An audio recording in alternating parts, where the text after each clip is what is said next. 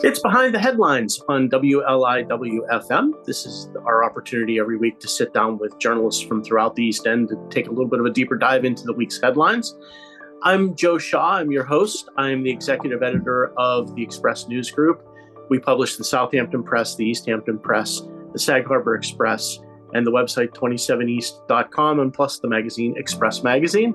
Uh, with me is my co host, Bill Sutton. He's the managing editor of the Express News Group. Good morning, Bill. Good morning, Joe. Good morning, everybody. First time panelist this week. Welcome to Christopher Walsh, uh, who is the senior uh, staff writer at the East Hampton Star. Hey, Christopher, good to have you here. Morning. Thanks for having me.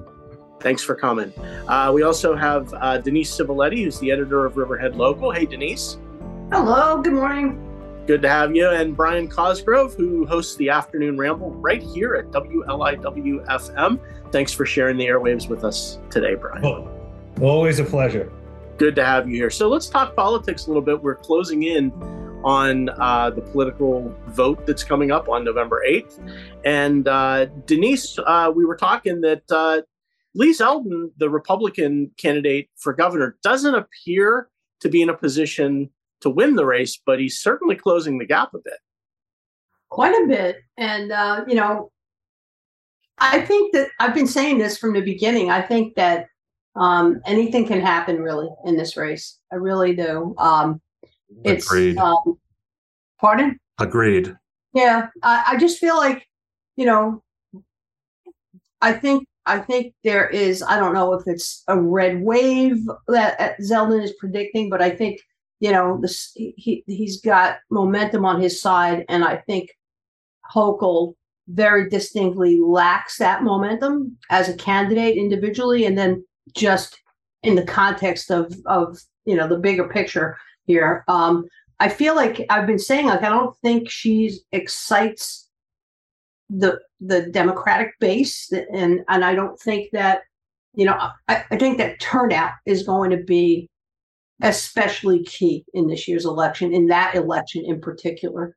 And but don't um, you don't you think the, the the Democratic base is already engaged because of the court decisions and everything that that that may not be such a factor in this particular race because of the timing of it.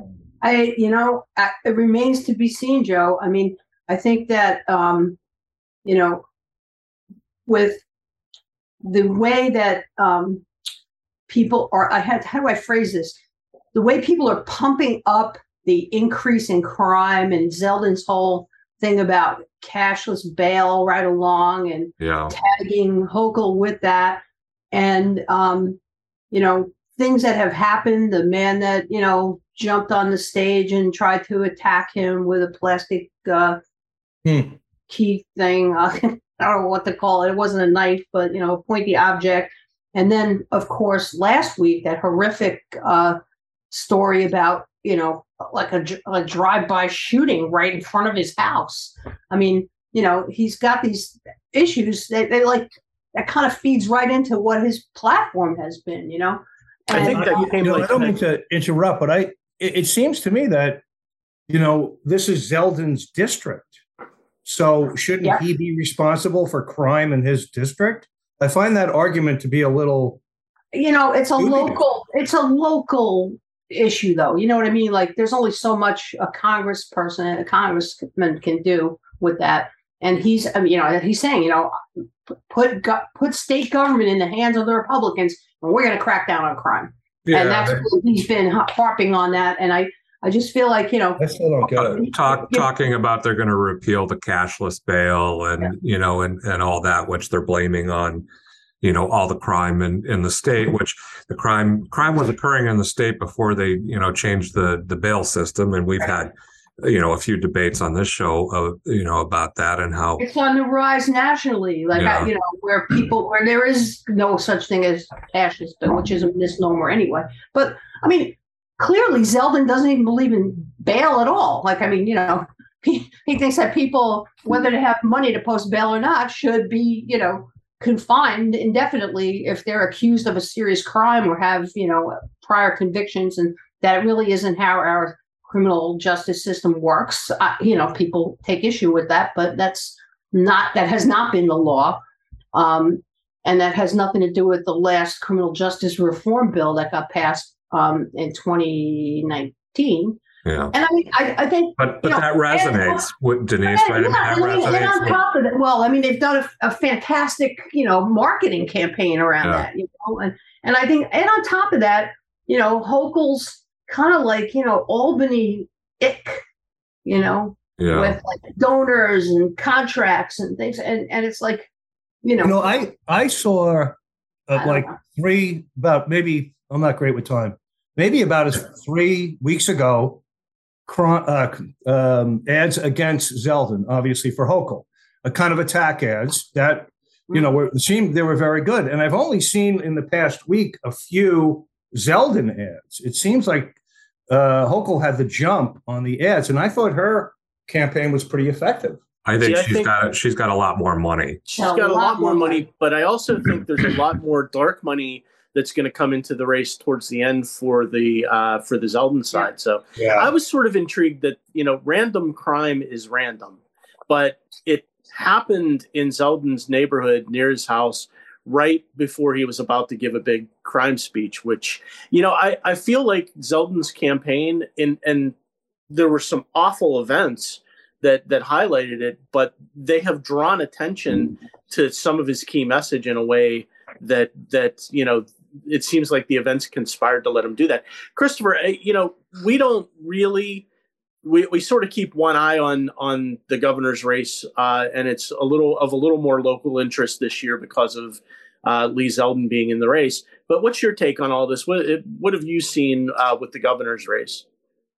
This one, like uh, so many races around the country, is um, so difficult to predict this year because we have these wild cards at the national level. Um, abortion, certainly, I, I think the Supreme Court may have possibly sunk Zeldin and many other candidates with their um, decision on Roe earlier in the year. Um, not surprisingly, Mr. Zeldin has tried to downplay his previous opposition to that. He always, always pivots to partial birth abortion, which is a tiny fraction. Uh, I'm, I'm sorry, that's not even accurate. The, to to abortions after a certain number of weeks, and uh, we'll say partial birth, partial birth. They they hammer that one home. Nick LaLota has done the same, and they've scrubbed their websites and changed their positions somewhat on that to downplay it. On the other hand, of course, crime and inflation are factors too. Um, Zeldin's campaign almost writes itself, right? He's made crime such an issue, and then this yeah. shooting tragically happens outside or very near to his home.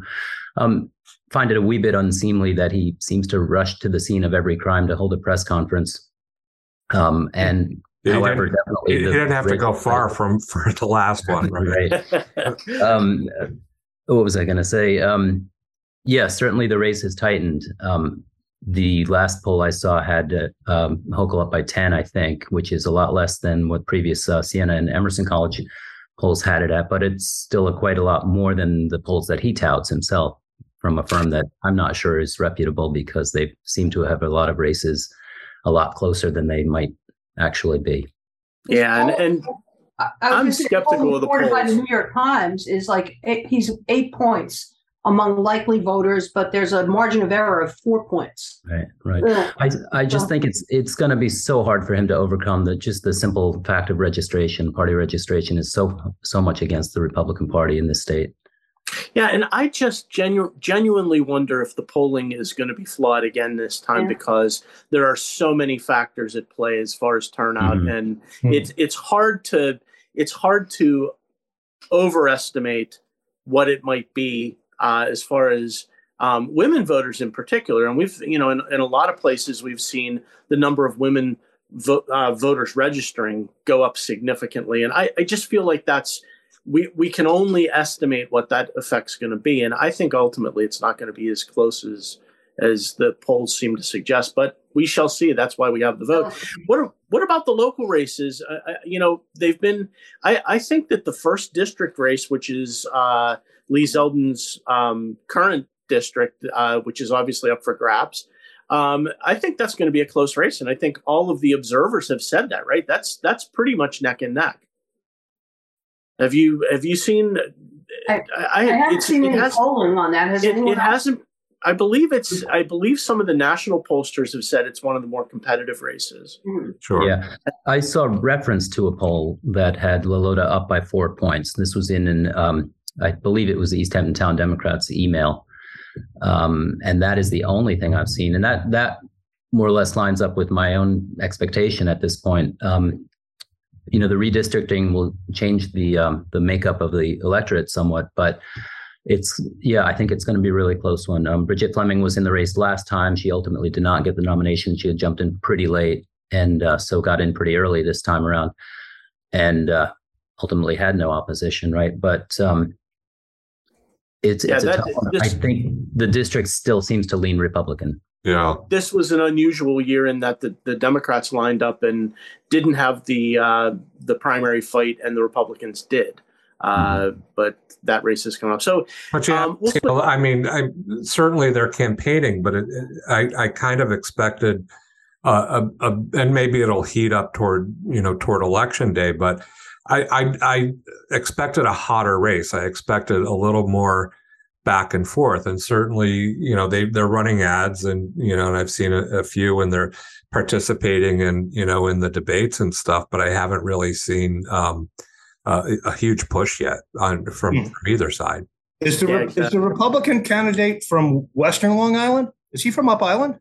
I believe Amityville. Amityville. Right? Amityville. So yeah, he doesn't. He does not yeah. live in the district, and has right. promised that if elected, he would move to the district. But um, which yeah. which which uh, revealed to us that I, I, did not know that you don't have to live in the district to represent the district.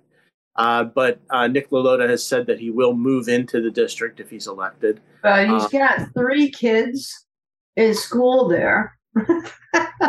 Pardon yeah. me, I'm skeptical. He he was a trustee in the village of Amityville. He ran for mayor, I think, unsuccessfully in the so you know, I I, I don't know. it's yeah. an unusual situation, no question about it. Um, you know, the other thing that's on the ballot on November 8th is uh, the Community Housing Fund in Southampton and East Hampton and in all of the five East End towns except for Riverhead. Riverhead. Yeah. Uh, Christopher, th- this is this has been a topic of great discussion for 20 years, and this is uh, a major measure that that really could make a difference as far as what the towns can do to start to address the affordable housing crisis. Right. It would be a game changer. This is Proposition 3 on the ballot, right? That would um, uh, create the Community Housing Opportunity Fund and fund it with a half percent transfer tax on top of the 2% transfer tax that funds the Community Preservation Fund. Um, town officials are certainly pushing this hard. They've had a l- number of forums about it. Um, there's one uh, tomorrow, if I'm not mistaken, or thereabouts. And uh, as I mentioned earlier, I think off the uh, prior to our show here, uh, housing does seem to loom over everything, and it's obviously not uh, specific to this year. But the town did uh, launch that all hands on housing initiative at the beginning of this year in the supervisor's state of the town message. Um, you just see it in everything. You see it in all of the vacancies in, in at town hall that they're trying to fill because um, people just can't afford to live here, and I guess they can't stomach the trade parade either. And I sure, certainly wouldn't want to. Um, you see it in, uh, I speak with restaurant owners, particularly in Montauk, who can't be open as much as they wanted to in the season because they just don't have the staffing. And the st- they don't have the staffing because they don't have the housing. Um, mm-hmm. Gosman's Dock owns a number of uh, units for staff housing, and they house as many as, as they can, but it's it's just not enough.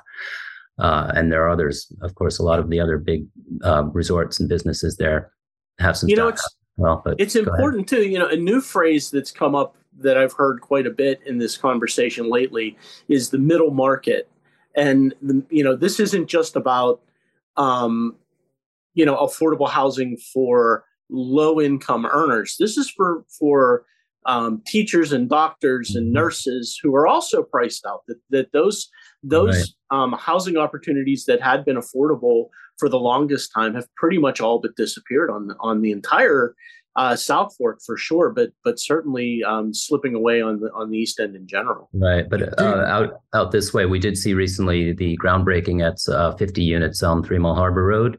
Um, town just hired a consultant to do some examination of some existing houses on property that was purchased on Route 114 that will ultimately be more affordable housing. And I can tell you from personal experience, um, the place you're looking at here is part of the town's affordable housing plan. And terrific. I was very lucky to draw a fairly high number in a lottery some years ago, and I, I now own the place that you're seeing here as of a little over a year ago. And I can tell you, it's a game changer. Um, I came back from New York City, uh, having grown up out here 10 years ago, and uh, certainly bounced around from one substandard, very expensive uh, housing situation to another for a while. So it's a game changer, I can tell you. I think, East, I think East Hampton.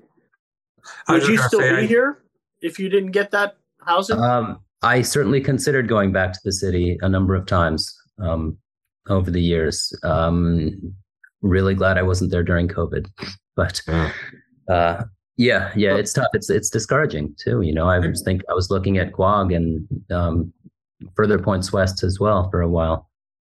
I think East Hampton's done. I mean, certainly nobody's done enough, but I think East Hampton has been uh, ahead of the game for for a while now, for for years. Um, there, there's at least pushed forward a, a few projects, um, you know, more than than than maybe Southampton has or, or other towns. Do do we think though that so so this vote is coming up for this for the community housing fund? Do we think that the towns have done a good enough job in explaining to the public what exactly that money would be used for? Or or are is everybody just depending on um, the, the fact that everybody knows that we need more affordable housing on the East End, and this is going to be the the magic fix. I'm I'm not opposed to the CHF, and I'm certainly um, well, I'm in Riverhead now, so I guess I can't vote for it, but um, I'm certainly in in favor of it, and, and I hope it passes. I'm just wondering if there's going to be an issue when when people get to the polls if if they if they know enough about what that money is going to be used for, what the plans are um, that the towns have to to utilize those funds once they start rolling in. Yeah, Chris, they, they East Hampton had an event uh, this past week at LTV, I believe, right? right. Um, so they are trying to get the word out, and, and a you know little shameless plug. We are doing an Express Sessions right. event. Uh, it'll actually have happened uh, by the time this airs, but it's on Friday at lunchtime uh, where we're having a conversation about it as well. So the discussions are taking place, but um, I think I think Bill's right. I, I've been sort of disappointed at the lack of engagement that's taking place. That there isn't sort of a, a, a, full court press. I mean, we we talked about comparing it to when the Community Preservation Fund was approved by voters back in '99. That was about a two or three year effort to really get people on board and and to sell the idea. There is some real entrenched opposition to this idea in in parts of the community out there and and, and Chris I don't know that that that either town has really done uh, on the South Fork at least has done much to to to get out and try and address that. Hmm, that's interesting. I wasn't I wasn't living here when the CPF was passed, um, so I, I can't really speak to that. But if you hang around town hall or watch the meetings via LTV or read the newspapers, hopefully, um, yeah, they the town officials spent a lot of time uh, on the wording of the proposition itself so that they could make it extremely clear that such things have a history of being somewhat unclear in their language. But uh, so so a great deal of attention was given to that, and um, in my view, yes, the town board has pushed this pretty hard. Um, even see a few lawn signs about it saying "vote yes" on three. Uh, I haven't seen any to say "vote no" on three yet, but um, so yeah, I'm, I'm, I, I can't really do a comparison having not lived here at the yeah. time, but um, but it's it's my sense that they're pushing it pretty hard, and that the word is is pretty well out there, but uh, I've been wrong before. I was uh, Joe, Joe, I was I was speaking to some people in in Hampton Bays who who are uh, pro affordable housing, but are concerned that um, that you know once this money starts coming in, that the town is just going to start um, piling up more and more affordable housing in hamlets like Hampton Bays and Flanders Riverside and you know and and you know because it's cheaper and easier to to build them there but these are places where residents feel like they have enough affordable housing already, or or not if not enough, then more affordable housing than other areas of the town. And I don't know that the town again has made it clear to to these people that that you know that that the plan includes a lot of different options first first time home buyer options um, you, know rental uh, rental assistance uh, mortgage assistance fixing up homes that type of thing that it's not just going to be putting um, you know 60 unit uh, affordable apartments um, you know four stories high in downtown hampton bays. Um, so you know to, to, to my point I, I think that you know what what the plan is um, you know and obviously the plan doesn't at this point doesn't say we're going to you know allocate you know this percentage here or that percentage there you know to these types of projects they left it kind of loose and open so that um, as as projects come along or they can develop their their plan, you know, after after the uh, proposition passes. But I, I wonder if that uh, if if if it if that could, might have some negative effect on the people that I was talking to. Yeah, and Brian, this is obviously a subject near and dear to your heart. We've been talking about it for years and years and years. Uh, that something needs to be done to make more affordable housing opportunities available.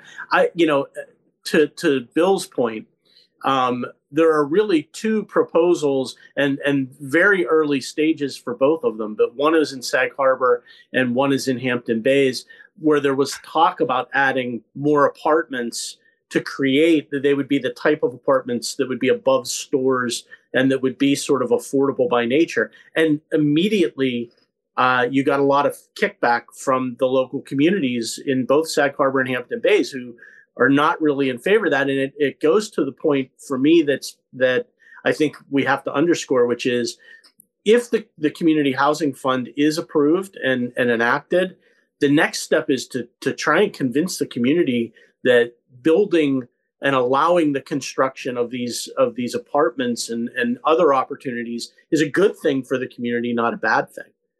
Yeah. I you know when um, and I'm, I'm and Chris uh, Christopher, congratulations on your place. I think Thank that's you. great that you got a place. And um, I was thinking that it must have been when I was I lived up in Springs for over 15 years, and um, this must be about 20 years ago, maybe a little bit less, between 15 and 20 years ago. There was um, an apartment complex put up just north of the senior center on Springs Fireplace Road, and it was uh, rental affordable housing by lottery. Mm-hmm. And uh, a friend of mine who was a postal worker and his wife, who was um, like a yoga teacher and she worked at, you know, uh, health food stores and things like that, two income house, um, they, their number came up and they got it. Now, like I said, this is almost 20 years ago and it was a two bedroom. It was a nice place. It was brand new, obviously. It was like $1,600, $1,700. dollars mm-hmm. That was almost 20 years ago. And you know, the rate of you know anything that's going to be you know the ballpark of what we're talking about, I think, for affordable housing is going to be what maybe fifteen to two thousand dollars for anything that the towns might come up with. That's a pretty big nut to crack if you you know when you right. when you think about it. Forget about owning, because I don't know about you guys, but I don't think I don't think you can get anything east of uh, you know the uh, the Twin Forks, or probably even further, maybe east of Manorville, under five hundred thousand. Yeah, we we lucky, and there's going to be a bidding war. We had a real be, estate yeah.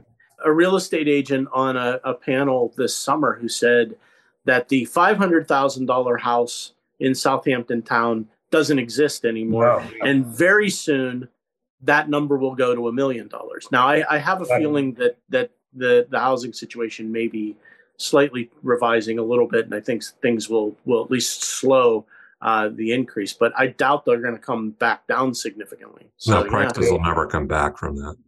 I think yeah. it's I think we're it's pretty much baked in now. And you know, back to Joe, we were talking about um, businesses that uh, you know it's hard to get staff and you know, I think what was that uh, the new phrase you heard middle market, Joe? Was that middle market is is been yeah. has been used quite a bit by the housing advocates.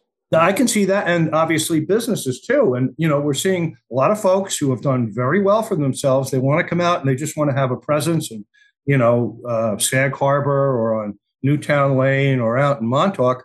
Who I don't want to say it's a drop in the bucket to them, but it doesn't matter if they stay open only a couple of days a week. This is just kind of like a billboard for maybe their other businesses. These are people who've done very well for themselves, and that's great.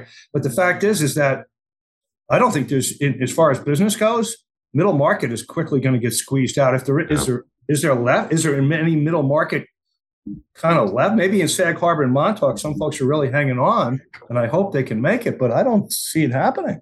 I, I think under Southampton Town's uh, CHF plan, there would include some incentives to businesses to build employee housing somehow, and hopefully that would come along with some kind of code changes to to allow it. And we've seen some businesses like golf courses who have um, you know have built employee housing and and you know there was the one course um, you know that that did a, a, renovated shipping containers into housing or had a plan to do that.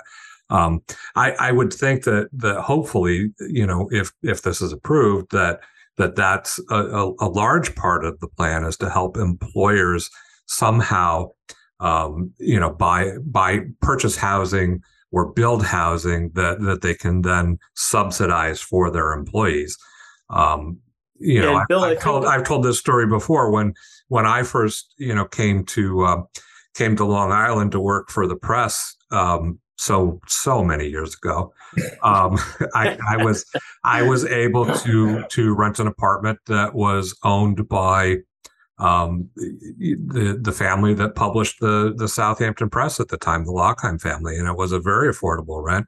And I stayed I stayed there for um, you know for for two decades. And if that hadn't been available to me, available to me, I don't know that I would have stayed on Long Island because the cost of living was so much and rent was so high and and all that. So it's opportunities like that and and, and opportunities like Christopher got to get on the, the list in East Hampton that that is going to keep people out here and keep people working.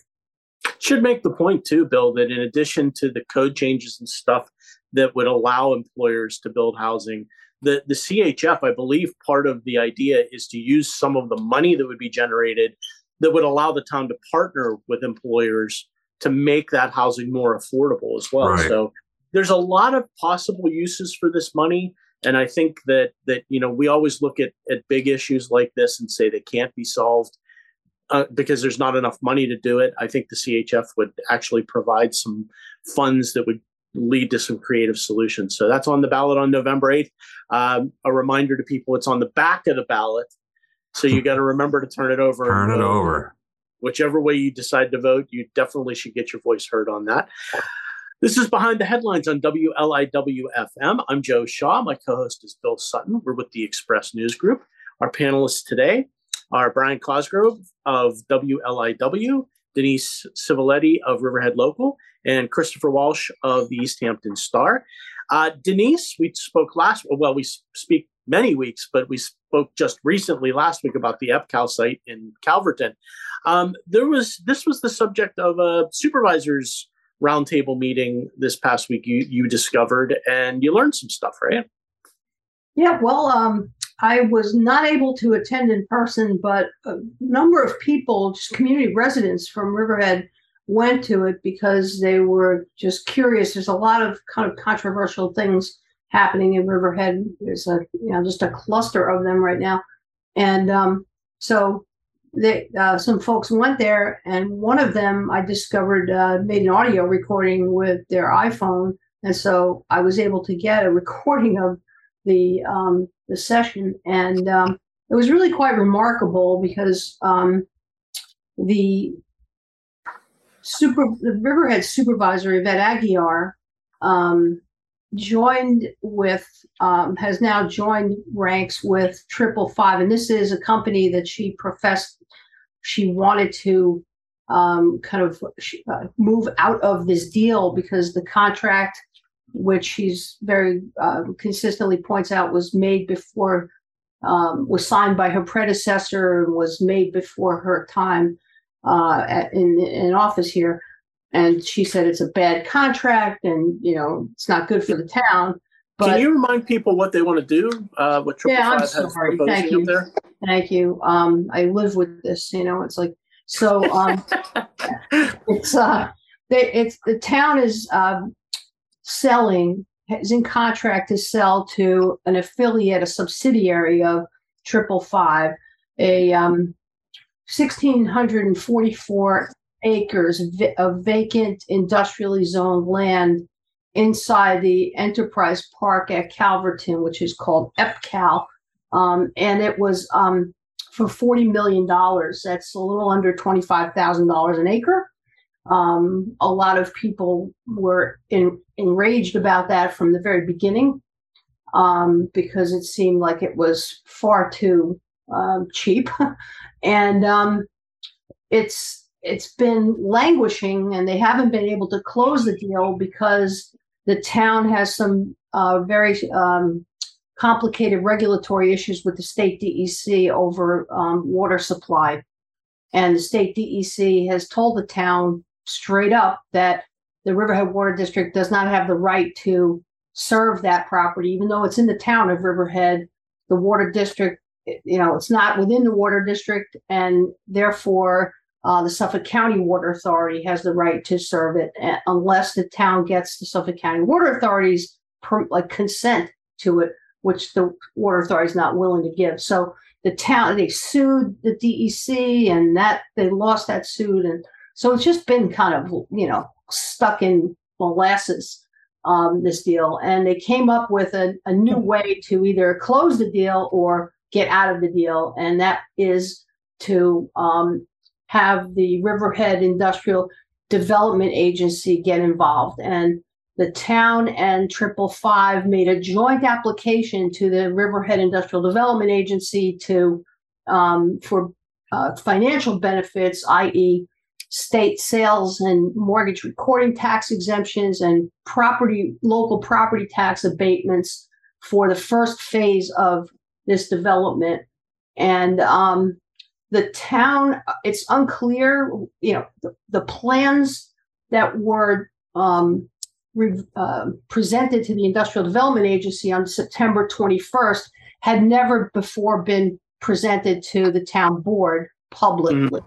We mm. have the public never saw them before and at that meeting they presented um, total build out of uh, over 10 million square feet the town is um, uh, in, in the midst of that 1,644 acre plot, if you will, are the two runways at EPCAL. This was a site where Grumman built, you know, the F 14 Tomcat and other planes, and they tested them there. There's a runway that's a little over 10,000 feet long, another runway that's 7,000 feet long. And um, so these plans show 10 million square feet of development along those runways. Um, almost all of it, all but um, 400,000 square feet are uh, logistics buildings. Uh, mm. Six of those logistic buildings in the subsequent phases are 1.44 million square feet each. Tra- translate that. Yeah, translate what logistics. What are logistics buildings? Well, um, they're like warehouse distribution buildings. Um, they're referred to in this application, and they had all these drawings and everything as logistics and distribution buildings. And um, according to what they presented to the IDA, um, the, and, uh, Long Island does not have an airport where um, cargo planes can land and serve companies that that that these buildings cater to companies that deliver goods to people, which is how people shop today, right? I mean, and um, so should we should we use the A word? Well, I mean, you know, they mentioned that Amazon as an example of that. And so what happens is if anything is coming in, any kind of cargo is coming by air, it lands in Newark or JFK and then gets trucked out to other places, say like the Amazon last mile facility in at Gabreski, for example because um, there are limits, from what I understand, on cargo planes coming into that airport. Yeah, it's been a real concern for people around there too. The yeah. town is the town's selling this land, selling these runways. They're not going to have, as far as we know, any any control over them going forward. And if, you know, once the deal is done. And they came up with this complicated, you know, way to do this without actually transferring title to allow this company to complete the subdivision and get the permits and stuff since the town wasn't able to do that. And um, you know, they did this whole this company did this whole presentation before the Riverhead Industrial Development Agency talked about the need for this logistics business to have this uh, you know type of of um, operation in Suffolk County, and it, it's going to be wonderful, and you know the jobs, and et cetera, et cetera, and um, and then like so anybody who was at that meeting or watched it online and is paying attention to this was like, whoa, we've never seen this before. And um, then the very next day, um, the the company turned around and told Channel News 12 that uh, oh they're not doing that. They're it's going to be an, an, innovation hub, and uh, they issued a statement saying that it's these um, runways are going to be just accessory to the principal uses at the at this site. You know well yeah the principal uses at the site are these logistics buildings you know? So it's not going to be a cargo terminal cargo airport. It's not going to be planes random planes flying in. It, it's going to be presumably according to what they presented um, you know these buildings are going to be leased out to companies like say amazon or walmart or chewy or whomever i don't know so the first million square feet is phase one. Of that million square feet, 600,000 of it is these logistics buildings. And they're building new aprons to and a new taxiway on the runway to like, you know, service, you know, access these buildings. And there's loading docks behind the buildings for the tractor trailers. And, you know, I mean, it was very clear. But now they're saying, oh, no, that's not what we said. And inexplicably, uh, the town supervisor, who in the News 12 interview uh, the next day after this meeting, actually referred to this as a logistics center, um, you know, logistics hub. Um, at at the meeting last week, just like fell right into line with what um, Triple Five's position is, as they've articulated, and um, in fact, she had a hard time articulating what the plan was and called their attorney up to speak on her behalf. Triple Five's attorney. They, you hear you come up and you explain wow. this.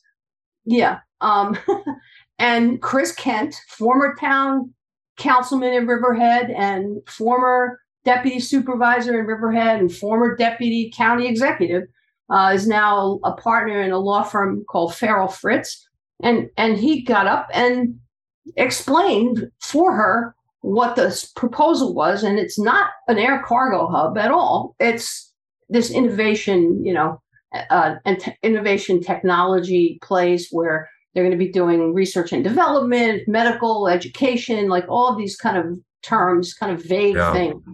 But if you look at their plans, which so then I, in the story this week, I published um, the full document that they presented because I got a PDF of it and I published the comments at you know the recording from this meeting and um, you know did some ba- you know context and background on this whole thing. So what's what's you know. the what's the public response to all this, Denise? What you know what is the public? Well, I, I mean, I think that's why they did a 180 yeah. because people went kind of you know I I published that story the next day under a headline that said something about air cargo logistics hub plan. And, you know, people sat up and took notice because, uh, you know, the prospect of cargo jets, 747s, et cetera, you know, landing on, on those runways and taking off will. 24 7, uh, you know, most. Who most knows? I mean, likely, yeah, the town won't the, have control the, over it. The and the trucks, and the yeah. trucks, trucks coming in and out day and night. Absolutely. Nobody so, wants Kennedy. Know, nobody wants Kennedy Airport in their backyard. Well, that's exactly right. And um, you know, so people got kind of worked up over it, and it's the response has been like, "Oh, nothing to see here. That's not." You know, they didn't say fake news, but you know, that's next week. That was the um, implication. You know, yeah, like, "Oh, that's not what we're doing." Well, I, you know, I, you know, it's, and the thing about this is it's such a it's it's such an enormous proposal that will have regional implications too. It's not yeah. just the folks who live around uh, EPCAL that are going to be affected by it. So, well, you're staying I mean, right on top of it. I, I, I think it's you know, thank, thank goodness so you crucial. are. Yeah. yeah. it's so crucial to to to have uh, journalists staying on top of stories like that. And uh, the, the, thing about this, Joe, and you know, you know, you know this feeling well, hmm? I'm sure, is that like you know, refuting these contentions with their own words. I mean, quoting verbatim their engineer, their architect, their attorney, you know, the hmm. the the dot the report, the economic analysis report that they file, showing the, the drawings and stuff. I mean, it's not like I'm characterizing it in a particular yeah. way. This is what they said. It's, it's amazing to me that you would give a, a, a, presentation on one thing one day and the next day come back and say, no, that's not what we meant. It's just. They're not even saying that's not what we meant. That's not what we said. Yeah, it boggles the mind. so, I mean, you know, I put a link to the IDA presentation because the video is on the town's website. And, you know, it's, it's all there for people who want to see for themselves and, you know, or whether you just want to accept the spin. But, you know i've got to uh, it's an it's a really really important issue these run the use future use of these runways has been controversial i mean the faa wanted to develop calverton as um, well the faa was behind it but the long island regional planning board or commission, commission. back in 1990 wanted to develop calverton as an air cargo you know airport to relieve a congested jfk well JFK, I dare say, is at least as congested as it was in 1990 when it yeah. comes when it comes to cargo. More, more so now, I would imagine, of I course, imagine. With, with, all the so, stuff. At the risk of getting death threats, I'll I'll simply point out that in this new economy, where we do have yeah. a, a, lot of products being delivered to our houses every day, you're going to need distribution some, some centers. more than others, huh, Joe? Yeah, yeah, exactly.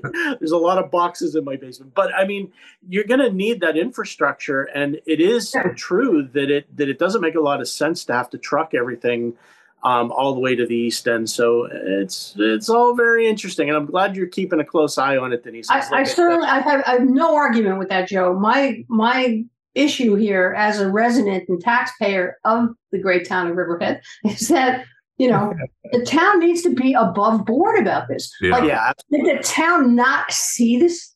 They they signed a joint application to the IDA yeah. Oh. with the folks. Did they do that blindly, or did they see this and just not disclose it to the public for fear of the reaction that they knew they would get? You know, crucial questions, no question. Yeah, that's important. Keep, ask, keep asking them. No yeah. question. Very yeah. Important. My hair used to be dark brown. this is behind the headlines on WLIW FM. I'm Joe Shaw. My co-host is Bill Sutton. We're with the Express News Group. Our panelist today that was Denise Civiletti of Riverhead Local. We also have Brian Cosgrove from WLIW and Christopher Walsh of the East Hampton Star. Brian, you know, real quickly, we wanted to talk about. You know, we spoke about affordable housing. The other topic that never runs out of steam is traffic. Yeah. But there's actually something to talk about. Um, they've been trying some new things in Southampton Town and Southampton Village to deal with the traffic um, in the mornings and in the evenings. And we were talking off air. Seems to be working, right? Seems to be having some some effect. Uh, you, and we sit in it uh, a lot of the times, and and I think you probably sit in it even more than I do. Um, it's it's having a bit of an effect. I would, yeah. It, well, I don't because of my schedule. I don't have to deal with the uh, the morning trade parade, and I'm grateful for that. But you know, I have to deal with the afternoon. You know, I get I get off uh, the air at four, and then depending on what's on my plate, you know, I'm out of there between four and six o'clock. And um, you know, real quick, it's it's been a character building issue living in uh, in uh, in Southampton Village. You know, for 15 years now, I've been dealing with Hill Street um, and um, I remember, I don't want to take too much time, but I remember about when the Open was here last time, I got stuck. It took, I think, over two hours to get from uh, the end of the village at the beginning of, you know, well, Hill Street starts to the college. So I have, I still have a bit of PTSD every time I get in traffic, and I, I, don't know what it's going to bring. But the fact is, is that it's been moving. You know, it's been moving. Um, they've they've stopped those people from coming down from 39, and uh, and I was very guilty of taking that shortcut. Uh, Me too. South of Hill Street, and then trying to shoot down Lee. I used to do that too. They're cutting those the, the last two, Lee and the one before it, Captain something. So they're stopping that from happening. So it is moving. You know, it is. It's an interesting feeling, though. I'm still trying to shake it. You know, it's like I said, it's really how I deal with it. The bottom line is, but not only do I have to deal with Hill Street, but now that I live on the North Fork, which I love, and I'm a taxpayer in Riverhead, and I appreciate Denise doing all the work that she does, um, is that I, whatever happens on Hill Street and whatever happens on Flanders Road, I'm dead in the water. Yeah. Yeah. You know, I just have to have the patience. But anyway, Joe, to, to get around to, uh, you're right. I think it's working. I don't know how much it's costing to do that because there's a fair amount of officers that have to monitor these corners, but it's, it seems like it's working on the way home. Yeah, Bill. Just to just to clarify for people who don't sit in it every day, uh, what the town and the I believe the village is also participating now. Uh, they're basically using cones and police officers stationed at key intersections, and they're blocking access um, and blocking people from turning left into traffic, which slows it down and causes delays. And in Hampton Bays, there's there's a similar thing going on.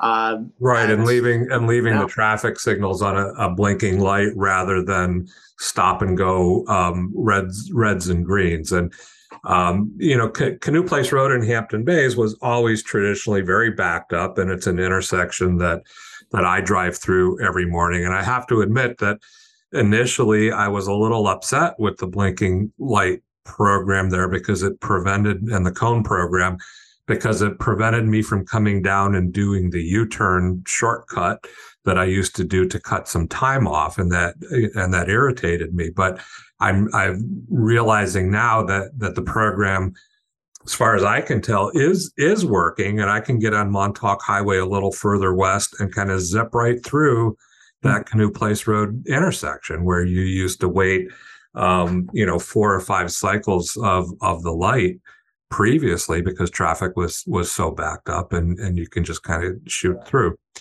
To to and and uh, to Brian's point, they are they are uh, trying some uh, similar measures on County Road uh, 39 in, in, Southampton and some pilot programs and, and all that. And um, it does seem like this is going to be part of the solution, but there is a significant cost um, to to the police presence. Um, the the um, I don't know if it was the county or the state came down to the town and said that if you're going to put a, a, a, light on on blink, that you need to have an actual police officer at that intersection in case there's uh, you know a need to direct traffic or um, you know or whatever previously they had had um, um, you know traffic TCOs traffic control officers sitting there or whatever but now you need actual cops and that's going to have an impact on the on the department and I don't have the in front of me right now how much it was but it, it really is significant um, tens of thousand dollars dollars a week um, you know in overtime costs for for the cops. So I, I, think that's uh, part. If this is going to be part of the solution moving forward, that's something that needs to be addressed. Do you just do you budget more, um, you know, for for the cops, or or do you find you know some other kind of solution? And and I, I want to take the opportunity too to um, um, compliment um, uh, highway uh, highway chief. Um, I just Charlie McArdle. Charlie McArdle. I, I, had it. I had it. As. Charlie and I go. I'm sorry, Charlie. Charlie and I go way back. I mean, we, you know, uh, 30, you know, 25 years or, or whatever. But he really came into office. He was elected uh, this year. He came into office and took the bull by the horns because they had been talking about trying these programs and doing a little test case here and there. And he just came in and he just did it. And he grabbed one of the uh, one of the keys to change the lights, and he went and did some intersections and showed that um, that this can work. And and and I admire that because so often in, in government you see programs mired down in you know discussions and you know and this and that, and he just kind of came forward and the and, county's immediate and, response was you need a traffic study before you do that. Yeah and and you know and came in with the cop thing uh, you know and and and and all that and said you need you know these different elements. But um, i think he's really pushing it forward and and i think that's kind of uh, admirable. It's been interesting to see. It seems like it's making a difference. Christopher we only have a couple minutes left but you said there's some news on the ongoing legal fight over truck beach in east hampton too which is a big deal. Right. I spoke to their attorney, Dan Rogers, not very long ago, and he said that um, there has been finally a date set, which is this coming Tuesday, um, for the 14 or so trespassers or those who were cited for trespassing during an act of civil disobedience on what's popularly known as Truck Beach. Um, that's been an ongoing, as you say, saga. Um, property owners uh, sued to uh, have the have it determined that they own this 4,000 foot stretch of beach along Napeague. They were uh, ultimately successful, um, having initially been unsuccessful in a 2016 trial. Um, so that the beach is effectively privatized to the mean high water mark. And um, last year, there were two of these acts of civil disobedience in which um, local baymen drove across the beach with their trucks and, and a dory and Dan Rogers has been a passionate and tireless advocate for them. Um, it's expected that the charges will be dismissed. Um, to date, no, none of the property owners has filed a complaint, but they were, uh, by intention, cited for trespassing last year. I think it was in October when that second act of civil disobedience happened. So we'll see what happens this coming week. And um, yeah. I'm assuming we're not at the end of this yet. It's only been 13 years so far. Yeah, it's been a long battle, but it's a, but but it's an important debate, no question, and it's not a simple one, not a simple right. one to resolve. So yeah, we're just about out of time. I, you know, at, at, the very end here, I do want to take a minute and uh, just remember two very prominent men uh, who died uh, on the same day last week on Thursday. Uh, in our community, uh, one was uh, Southampton Town Police Chief Steven Skrynecki, who I had the pleasure of, of working with pretty regularly. Um, he he died on Thursday. Um, of uh, he's been battling cancer for uh, quietly, uh, sort of behind the scenes for for some time now. And Kent Feuerring, who who is a big part of the uh, aviation community in East Hampton, died in a private plane crash uh, on that same uh, morning. two two really important folks in the community um, who were lost. And, and we want to send our condolences out to family, friends, and colleagues of, of both of those gentlemen.